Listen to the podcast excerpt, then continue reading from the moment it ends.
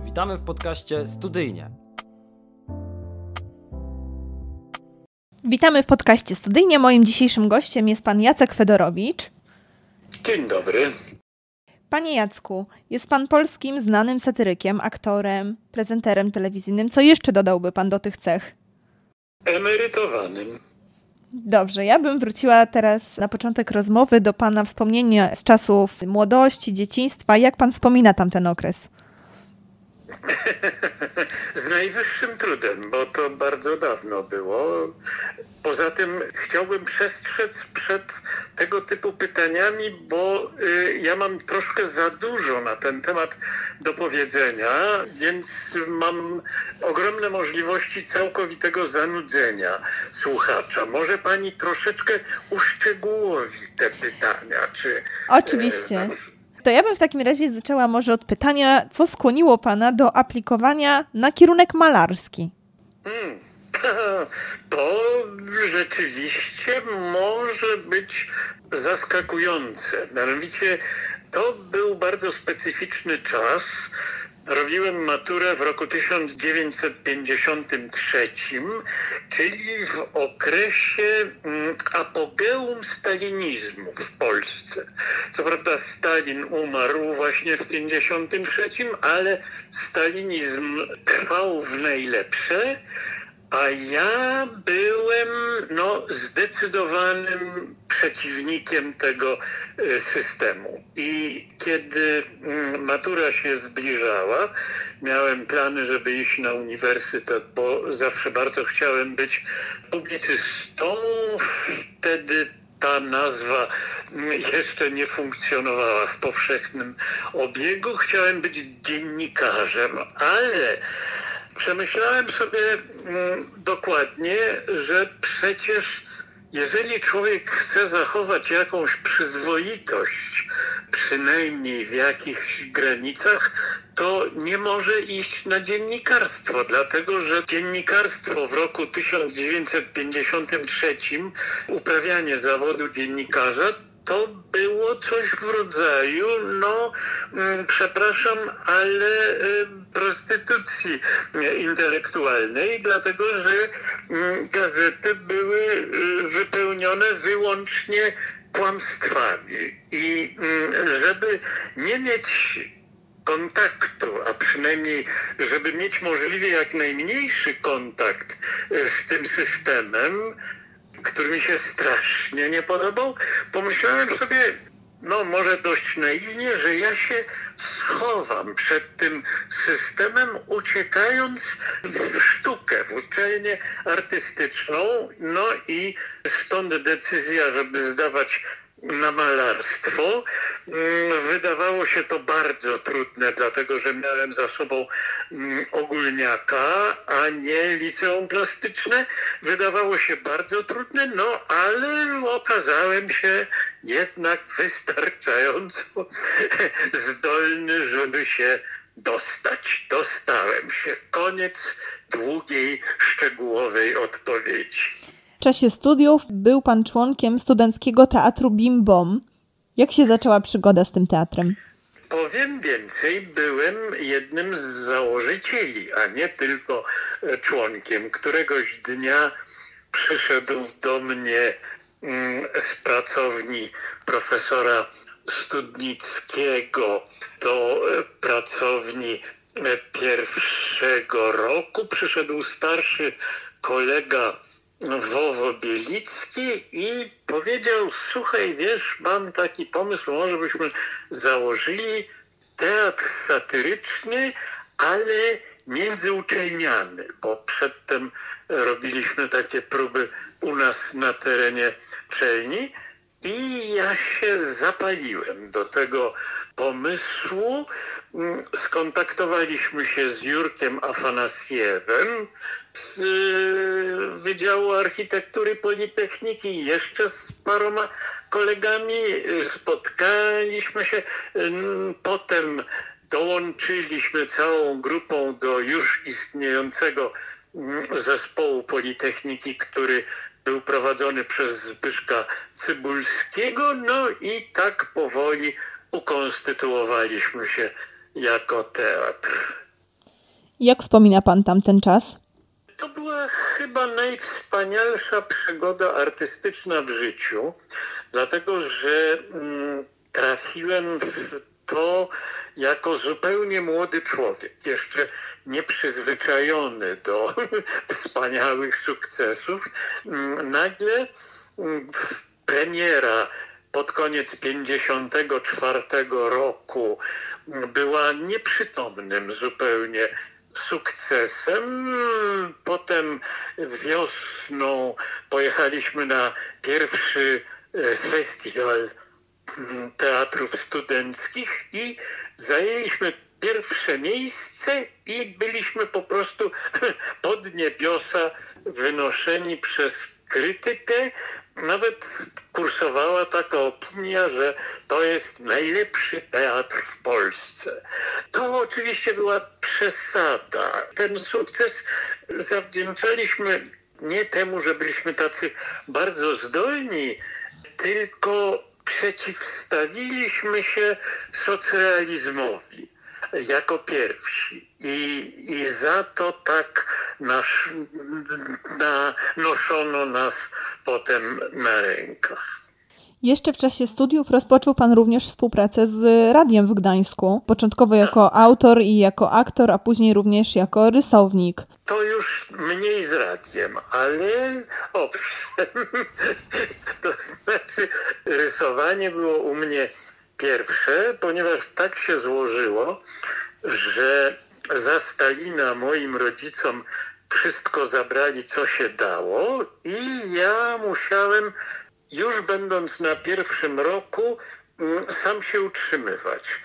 I zauważyłem, że jakoś tak y, dość łatwo, jeszcze y, nie miałem za sobą studiów ani z rysunku, ani z malarstwa, ale że tak dość łatwo y, przychodzi mi taki, jakby to nazwać, rysunek satyryczny, tak zwane dowcipy rysunkowe.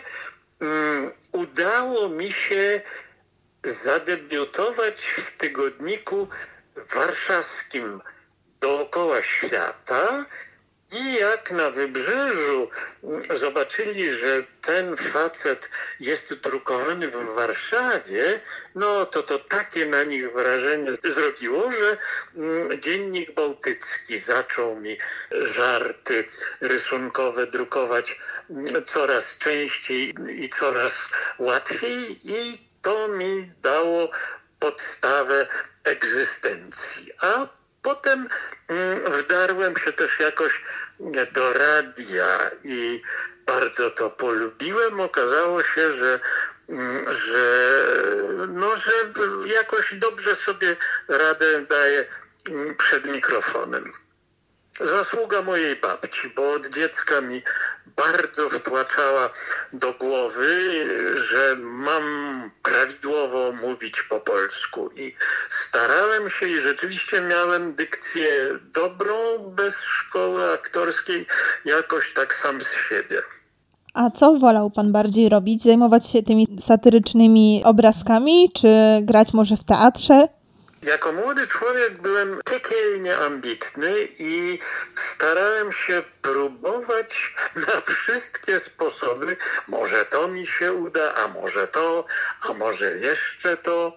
Jak powstał w Gdańsku ośrodek telewizyjny regionalny, to było chyba gdzieś w roku mm, 60, nie, 50 ósmym, dziewiątym, to oczywiście musiałem brać udział też w pierwszych nagraniach próbnych telewizyjnych. Po prostu mm, ambicja mnie gnała i jednocześnie, jednocześnie starałem się wyrównać to, że nie mam właściwie do niczego jakiegoś wspaniałego, wybitnego tele, talentu.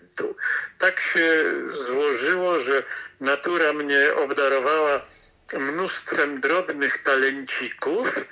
Nie w każdej dziedzinie artystycznej, nie, bo na przykład muzyka to jest dla mnie terra incognita, nie mam żadnych talentów muzycznych, ale w pozostałych różnych mm, dziedzinach tak tu troszkę, tu mały talencik, tu mały talencik, tu mały talencik i ponieważ nigdzie nie mogłem uznać się za bardzo utalentowanego, no to tak przy, starałem się przynajmniej na zasadzie wieloboisty, o, dziesięcioboisty, jakoś odbić sobie tym, że będę robił wiele różnych rzeczy i to się sprawdziło. Pana debiutowy film Do widzenia do jutra, jak go pan wspomina? jako wielkie przeżycie przed kamerą i jednocześnie, jakby to powiedzieć, spełnienie marzeń, dlatego że nie będę ukrywał, w momencie, kiedy zacząłem być znany z tego naszego bimbomu, bo tam miałem, miałem okazję no, być dość widoczną postacią, tak to nazwijmy. Kiedy zacząłem być znany z tego bimbomu, a potem znany z radia, a potem jeszcze znany ze stałych rubryk w prasie, rubryk jako rysownik, to ciągle gdzieś tęskniłem jeszcze za pokazaniem się na ekranie, dlatego że w tamtych czasach ekran filmowy to było właściwie, no, naj, to, to była e, jakaś szczytowa kariera w sensie popularności. Kto pokazał się przed kamerą filmową i wdarł się do filmu, to ten już miał zapewnione życie wieczne. Takie było mniej więcej podejście. To zresztą zrozumiałe, dlatego że wtedy polska kinematografia kręciła, no nie wiem, około 20 filmów rocznie tylko, więc już jak się weszło do filmu, to było całkowicie pewne, że wszyscy zobaczą. No i e, stąd moje okropne nerwy przed kamerą. Do dziś pamiętam, że pierwsze ujęcie powtarzaliśmy 20 razy, bo reżyser też był debiutantem i też nie był pewien czy dobrze i tak powtarzał, powtarzał, powtarzał i do 20 dubli doszedł. Wbrew zresztą teorii Staszka Barei, Staszek Bareja zawsze twierdził, że pierwszy dubel jest zawsze najlepszy jeżeli się go zacznie poprawiać, to następny, równie dobry, może być dopiero gdzieś w okolicach 20. Koniec odpowiedzi, bo nie chce pani zagadywać. To są bardzo ciekawe historie, o których pan opowiada. Myślę, że wielu eee. słuchaczy będzie to bardzo ciekawiło. No mam nadzieję, mam nadzieję. Chociaż to są, to są tak odległe czasy, że ja na każdym kroku mam taką wątpliwość, czy przypadkiem nie mówię o rzeczach, które są całkowicie nieczytelne dla e, odbiorcy mm, współczesnego. Na przykład cała technika filmowa, to gdyby, gdybyście wy, studenci roku 2022 zobaczyli, jakim sprzętem posługiwał się w tamtych czasach mojego debiutu e, film polski, no to po prostu trudno wam było e, uwierzyć. Ja zawsze taki przykład daję, czy pani, na przykład, czy rozmówca, młody człowiek domyśla się, co to była w roku 1959 filmowa kamera dźwiękowa. Otóż kamera dźwiękowa to nie była kamera, która rejestrowała i dźwięk, i obraz, tak jak to dzisiaj robi każdy telefon, tylko kamera dźwiękowa to była kamera, która nie terkotała głośno, W związku z czym można było podczas kręcenia zdjęć jednocześnie nagrywać film.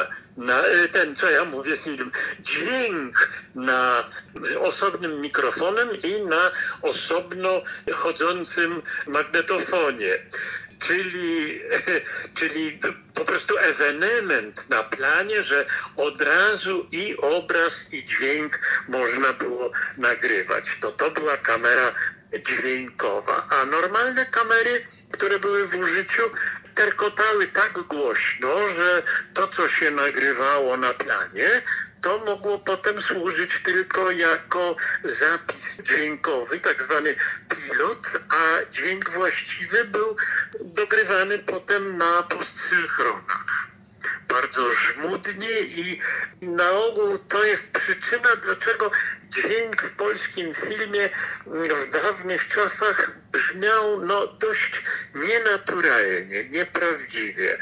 Dlatego, że no, ta, to zacofanie techniczne sprawiało trudności w dostosowaniu się do nastroju, jaki, w jakim się grało na planie. To wszystko brzmi bardzo niesamowicie. Ciężko sobie niektóre rzeczy na pewno wyobrazić z naszej perspektywy, ale z drugiej strony widzieliśmy takie rzeczy tylko na filmach do tej pory, więc miło o tym usłyszeć. Ja bym jeszcze chciała zapytać pana o pana ulubioną produkcję, w której brał pan udział ulubiona produkcja filmowa, to, mm, to był jeden tylko film. Dlatego, że mówiąc o moim braku talentów jakichś wyraźnych, to to bym włączył też całkowitą nieumiejętność naturalnego y, zachowywania się przed kamerą. Uważam, że byłem w filmie bardzo niedobry, mimo że zdarzało mi się grać wiele różnych epizodycznych y, rulek, rulek, ruleczek y, i rulątek, ale w jednym filmie tylko mi się udało, a mianowicie mm, w filmie Nie ma róży bez ognia, mm, reżyserowanym przez Staszka Bareje. Tajemnica polegała na tym, że mm, ja byłem niedobry zawsze przed kamerą w moim pojęciu, kiedy musiałem coś udawać, a ten film, Nie ma Róży bez ognia, to był jedyny film, w którym nie musiałem niczego grać, ponieważ, mm, ponieważ ta postać, która tam występowała na ekranie, to był dokładnie mój y, portret psychofizyczny. Ja się nie uczyłem dialogów, nie zapamiętywałem sobie tekstów, tylko mówiłem własnym tekstem, co natury rzeczy musiało brzmieć naturalnie. O, i dlatego ten film bardzo miło wspominam i jeszcze z jednego powodu, mianowicie i Staszek Bareja mm, i ja mieliśmy wspólne ulubienia, wspólne zainteresowania i bardzo wspólne poglądy polityczne. To znaczy, obaj nienawidziliśmy systemu socjalistycznego, obaj bardzo cierpieliśmy, że Polska nie jest krajem niepodległym. Obaj jakoś mieliśmy takie wychowanie patriotyczne domu, a w kwestii ulubień artystycznych obaj byliśmy miłośnikami kina niemego. Obaj uwielbialiśmy komików typu Buster Keaton, Charlie Chaplin czy Harold Lloyd. Ja szczególnie uwielbiałem Harolda Lloyda. To ten, co to yy, wspinał się po fasadach wieżowców na Manhattanie. I marzyliśmy zawsze ze Staszkiem, żeby w filmach, które robimy, żeby wstawiać jakieś takie sekwencyjki złożone z gegów podobnych, jakie w podobnej konwencji, jakie robili komicy filmu niemego i to nam się udało wepchnąć do tego filmu. Wróćmy na chwilę jeszcze do radia, dlatego że prowadził Pan w latach 70. tam satyryczny program 60 minut na godzinę. Jak to się zaczęło? mo, może nie prowadziłem, tylko no, byłem jednym z wykonawców tego, bo to tam prowadzenie czasem było prowadzeniem, czasem nie, jakoś tak. O. Ale jak brzmi pytanie? Jak wspomina pan ten czas?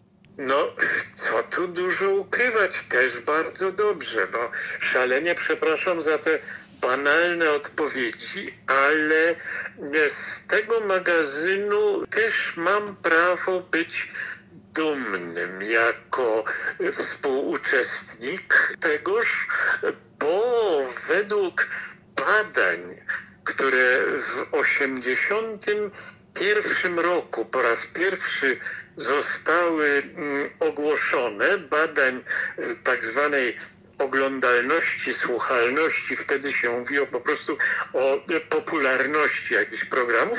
Według badań w 80 roku proszę sobie wyobrazić, że ten program 60 minut na godzinę, ten magazyn radiowy był najpopularniejszą pozycją radia i telewizji to nie dość, że to była najpopularniejsza audycja w historii polskiego radia, to jeszcze w dodatku to była audycja, która biła ówczesną telewizję. To jest jakiś socjologiczny ewenement, który ja tłumaczę troszeczkę podobnie jak, mm, jak sukces Bimbomu.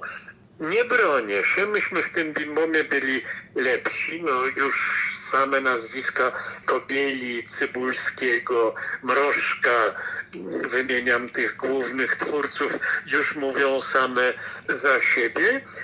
Byliśmy dobrzy, ale też wystąpiliśmy jako pierwsi przeciwko kilkuletniemu obowiązującemu mm, w sztuce socjalizmowi i za to byliśmy chwaleni i podobnie w 60 minutach myśmy byli bardzo anty mm.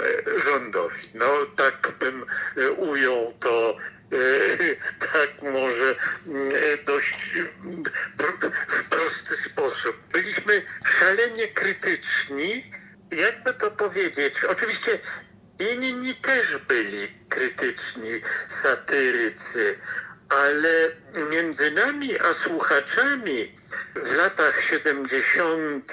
i aż do 81 wywiązało się coś w rodzaju takiego porozumienia, że mianowicie oczywiście my mówimy tylko to, na co nam pozwoli cenzura, bo przecież to jest państwowa e, rozgłośnia i tu nie ma rady, wszystko musi przez cenzurę przejść, ale w tym programie nie ma ani słowa, które by chciała władza usłyszeć. I to mm, dzisiaj brzmi mm, pewnie nieprawdopodobnie, że to mogło być takie ważne, ale moim zdaniem właśnie na tym zasadzał się ogromny sukces mm, tego programu.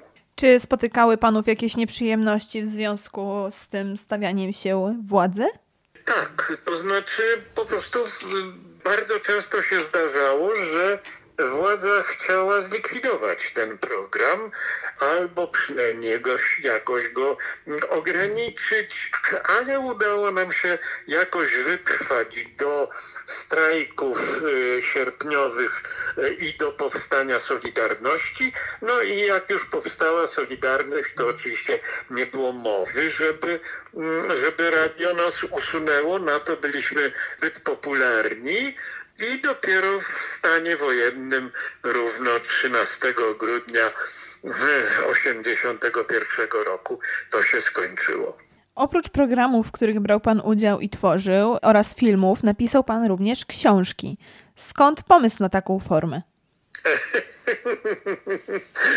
To jest, no to się, przepraszam, ja, że ja się śmieję, ale mm, mnie się to y, wydaje oczywiste. Y, że jak autor jest felietonistą i pisze regularne felietony w prasie, to potem przychodzi mu do głowy, że przecież trzeba je teraz wydać w formie książkowej. I tak było z pierwszymi moimi bodaj trzema, chyba dobrze liczę, książkami. Pierwsze to był zbiór felietonów e, drukowanych w miesięczniku albo w dwutygodniku Teatr, a potem dwie następne książki to były felietony radiowe, które co tydzień puszczałem w eter w programie trzecim. To było jeszcze przed programem 60 minut na godzinę. No i jak już y, tych felietonów się zbierała kubka, no to leciałem do wydawnictwa, żeby, żeby to wydać, żeby to jakoś zachować na papierze. To zawsze to jest marzenie każdego autora. A potem z wiekiem przychodziła chęć na mm, pisanie różnych wspominków. W pewnym momencie, to już w latach mm, 90. czy mm, po 2000 zauważyłem, że jednak moja niezła pamięć i wiele przeżyć i wiele najprzeróżniejszych mm, ciekawych zdarzeń, w których dane mi było brać y, udział, mm, że to jest jakiś kapitał, który mm, też muszę y, zmienić, przelać na papier, mówiąc kwieciście. Z perspektywy czasu, oceniając swoje życie oraz swoją karierę, co uważa Pan za największe osiągnięcie? No, proszę pani, tyle ich było, że musiałbym za długo wyliczać. Dobrze, powiem. Największe e, osiągnięcie to był złoty medal w grupie 70-latków e, w półmaratonie warszawskim. Wygrałem w bardzo silnej obsadzie tej konkurencji, bo akurat 70-latków było sporo. Miałem e, czas godzina 53 i jak na człowieka, który nigdy nie uprawiał sportu, tylko odbiło mu gdzieś mm, w okolicy e, Solidarności i, i, i strajków, tam mi odbiło na bieganie, to jak na y, antytalent biegowy, to to rzeczywiście chyba największe osiągnięcie życiowe. I to jest osiągnięcie, mówię teraz śmiertelnie poważnie, dla człowieka, który zdobywał różne tam złote mikrofony, jakieś wiktory, super wiktory, jakieś jakieś nagrody na festiwalu dobrego humoru i tak dalej, to zawsze miałem w głębi duszy jakiś taki, mm, taki niedosyt, bo to jest wszystko uznaniowe. Po prostu grupa ludzi się zebrała i uznała, że mnie trzeba dać jakiś medal, a gdyby się zebrała inna grupa, to może ty doszła do wniosku, że mi się to nie należy. A w takim, w takich zawodach jak półmaraton, 21 kilometrów i 95 metrów, komisja sędziowska żadnych oszustw nie ma, czarno na białym. Mogę się pochwalić. Lata całe pracowałem, e, starałem się dochrapać pozycji wśród seniorów i dochrapałem się. O. A w tych projektach, w których brał Pan udział, z którego jest Pan najmniej zadowolony? Którego by Pan nie powtórzył?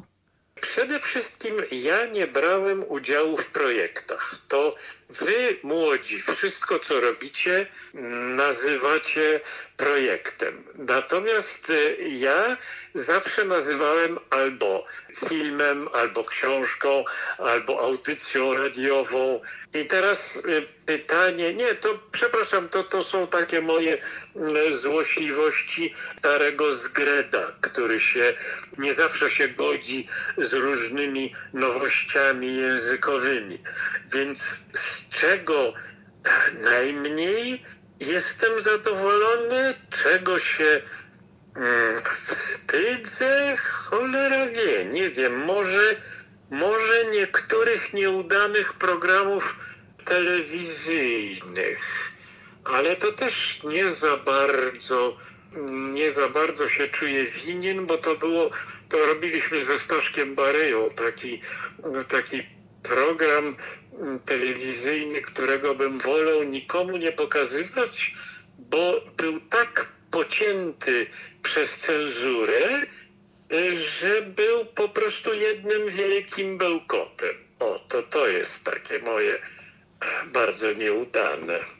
A gdybym, gdybym jeszcze poszperał, to też może bym coś wynalazł, ale wie pani, człowiek ma taką cechę, to jest ogólnoludzkie i to jest u wszystkich to się zdarza, że człowiek z ogromną łatwością zapomina to, co mu się nie udało. Po prostu marzy o tym, żeby zapomnieć. Bardzo co ciekawe, co pan mówi.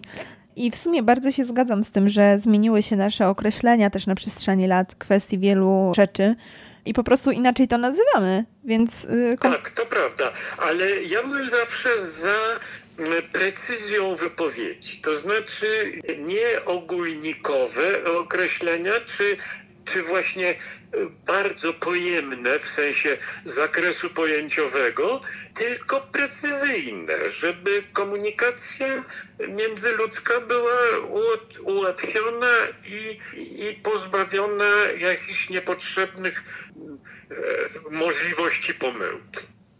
Tak, to jest bardzo ważne, zwłaszcza, zwłaszcza tak na co dzień e, komunikując się z innymi ludźmi. Dopytam jeszcze pana, jak wybierał pan cele, obierał je, w jaki sposób zmieniały się pana priorytety na przestrzeni tych wszystkich lat? Od... Moje co, moje co? Priorytety. Priorytety? Tak. Ha.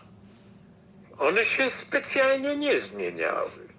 To znaczy ja zawsze chciałem, mm, od kiedy tylko zacząłem działać publicznie, to chciałem szkodzić komunistom. Po prostu chciałem mm, wpływać na mm, wpływać na poglądy rodaków i najpierw im bardzo, bardzo dawno temu pokazywać, że socjalizm jest zły, potem w telewizji, w programach Kobielą i Gruzą pokazywać, że rozrywka typu amerykańskiego, europejskiego, a nie rosyjskiego czy radzieckiego, jak się wtedy mówiło, odpowiada nam bardziej i że do tego byśmy serdecznie rodaków namawiali i gdzieś w tym się chyba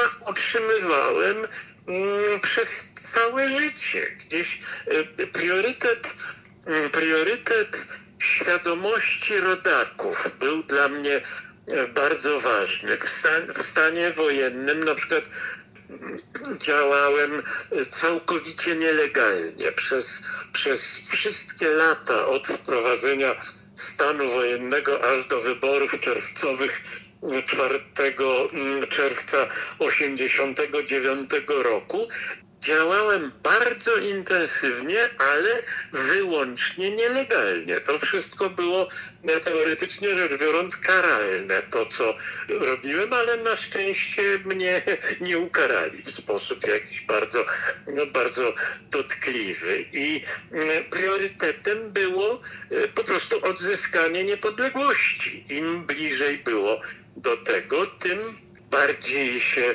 w to angażowałem. Potem miałem wspaniały okres. Priorytetem było e, lansowanie naszej europejskości, naszej mm, przynależności do, do świata y, cywilizowanego i y, do Zachodu i to mi mm, zostało na starość w dalszym ciągu. Ja zwalczam w tej chwili y, ten rząd, który, znaczy zwalczam w cudzysłowie, no po prostu to jest pisk myszy to, co ze mnie się w tej chwili wydobywa, ale staram się działać na YouTubie.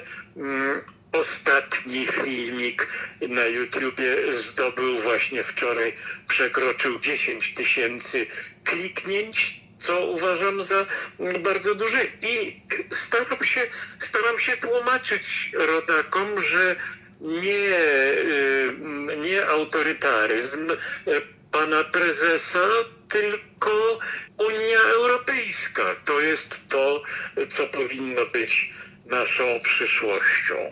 No. Jak zmieniła się Pana zdaniem rzeczywistość, która nas otacza i ludzie, którzy w niej żyją? Proszę Pani, to jest za trudne pytanie, bo, mm, no bo tu musiałbym, znaczy ja nie chcę nie chcę się narażać na to, że prymitywną propagandę y, uprawiam, ale, ale skoro pani tak pyta, no to jak się zmieniła? No od sześciu lat zmienia się na gorsze, dlatego że od sześciu lat więzi społeczne giną, od sześciu lat telewizja się zmienia w jedno wielkie kłamstwo propagandowe mam na myśli TVP i to oczywiście nie może mieć swoich reperkusji w świadomości e, ogólnospołecznej. To są szalenie mm, przykre zmiany, nad którymi boleję i tylko teraz czekam, żeby dożyć w dobrej formie, aż to się zawali i znowu zaczniemy iść w górę, w post, z postępem. Uważa pan, że ludzie mają obecnie więcej dystansu do siebie niż te kilkadziesiąt lat temu? Dystansu do siebie? Tak. Nie, nigdy nie mieli dystansu do siebie i nie zauważam żadnych zmian pod tym względem. A jak panu udało się nabrać dystansu do siebie? Nie nabrałem. Ja strasznie poważnie siebie traktuję, okropnie. Myślałem, że to w czasie tej rozmowy wyjdzie. Jeżeli nie wyszło, to chwała Bogu. Mm, czy w takim razie zapytam jeszcze o to, czy sądzi pan, że sztuka aktorska zmieniła się na przestrzeni tych lat? Sztuka aktorska? Hmm, tak. Sztuka aktorska się zmieniła w tym sensie, że mm, w okresie, kiedy byłem młody i startowałem i w ogóle pokazywałem się na scenie i oglądałem innych na scenie, sztuka aktorska miała pewną swoją konwencję teatralną. I dopiero nowoczesne wynalazki i, i stopniowe rozprzestrzenianie się ich to przez dziesięciolecia trwało, one mm, doprowadziły do tego, że konwencja teatralna zaczęła ustępować, nazwa, nazwałbym to naturalności. O, mnie się zawsze ogromnie podobali amerykańscy gwiazdorzy, którzy potrafili nie grać przed kamerą, tylko być przed kamerą.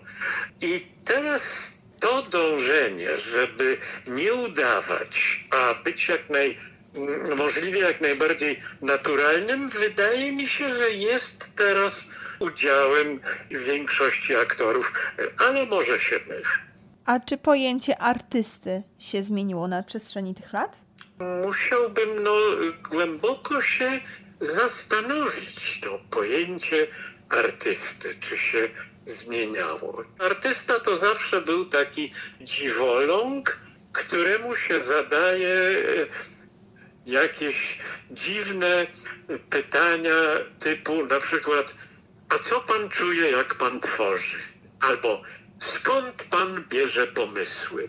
I to są z reguły pytania, na które nie można odpowiedzieć inaczej, jak tylko wykręcając się żartem.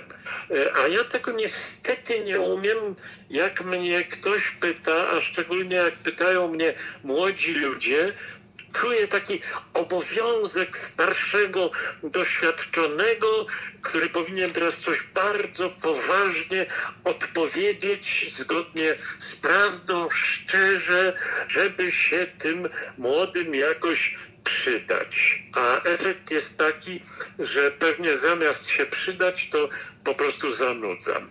Osobiście uważam, że dzisiaj dowiedziałam się bardzo wielu ciekawych rzeczy, których nie da się zobaczyć na przykład w telewizji albo w filmach starszych lat. Także bardzo ciekawa porcja informacji. Bardzo dziękuję, że pani tak łaskawie mnie oceniła. Ja w takim razie jeszcze zapytam pana o to, jakie rady albo wskazówki chciałby pan przekazać obecnym studentom. Hmm, hmm. Pani, studia wyglądają prawdopodobnie tak zupełnie inaczej w tej chwili. A w każdym razie moje studia, te studia e, malarskie, różne zajęcia z grafiki, z malarstwa ściennego, malarstwa stalugowego, e, historii sztuki, chemii, która też nam była troszkę potrzebna, to były tak różne, studia, że ja nie śmiem udzielać jakichkolwiek rad. Poza jakąś taką ogólną, że jeżeli macie się, drogie dzieci, nauczyć czegoś na pamięć, to teraz korzystajcie, dlatego że teraz jeszcze wasze mózgi działają na zasadzie pamięci magnetofonowej. Ale nie zapominajcie o tym, że to wam nie wystarczy.